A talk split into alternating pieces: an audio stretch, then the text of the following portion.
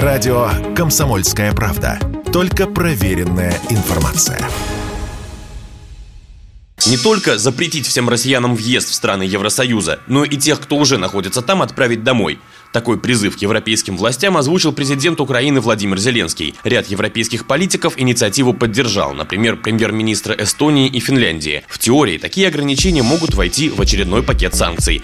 Насколько это вероятно на практике и в какой форме, Радио КП рассказал политолог и журналист Георгий Бофт. Это вероятный вариант. Вообще решение можно оформить же по-разному. Не стопроцентный может быть запрет, но может быть запрет на выдачу так называемых туристических виз. Вот. Оставят какие-то исключения, гуманитарные соображения, там, э, воссоединение семей, по приглашению родственников, например, это могут теоретически оставить. А так, чтобы прийти и на основании брони гостиницы получить визу, я думаю, что это вероятный вариант, что это будет, а, запрет такой будет введен. Тем временем некоторые российские эксперты считают, что пойдя на такие ограничения, Европа сама потеряет немало, особенно туристические и курортные регионы, сказал Радио КП Александр Асауленко, директор Ассоциации объединения туроператоров в сфере выездного туризма «Турпомощь».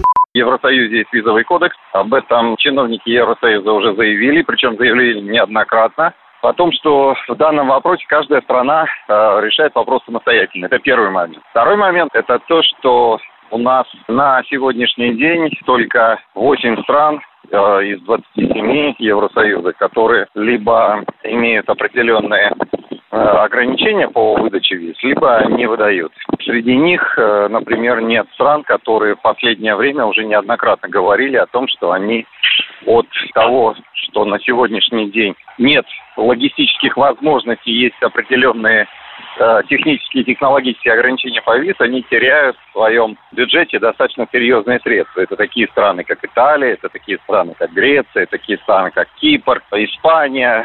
Безусловно, э, эти потери на сегодняшний день достаточно серьезные. К настоящему моменту уже ограничили оформление краткосрочных шенгенских виз для россиян посольства и визовые центры таких стран, как Бельгия, Мальта, Нидерланды, Латвия, Литва, Чехия и Эстония. Василий Кондрашов, Радио КП. Радио «Комсомольская правда».